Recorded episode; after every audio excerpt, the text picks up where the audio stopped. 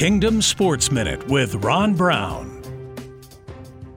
I once had a high school linebacker come to me and say, Coach Brown, I got to hit people in the mouth. I appreciate your view of Christianity and your Christian faith, but you know what? I need something tough. The Christians that I know aren't very tough. I got to hit people in the mouth.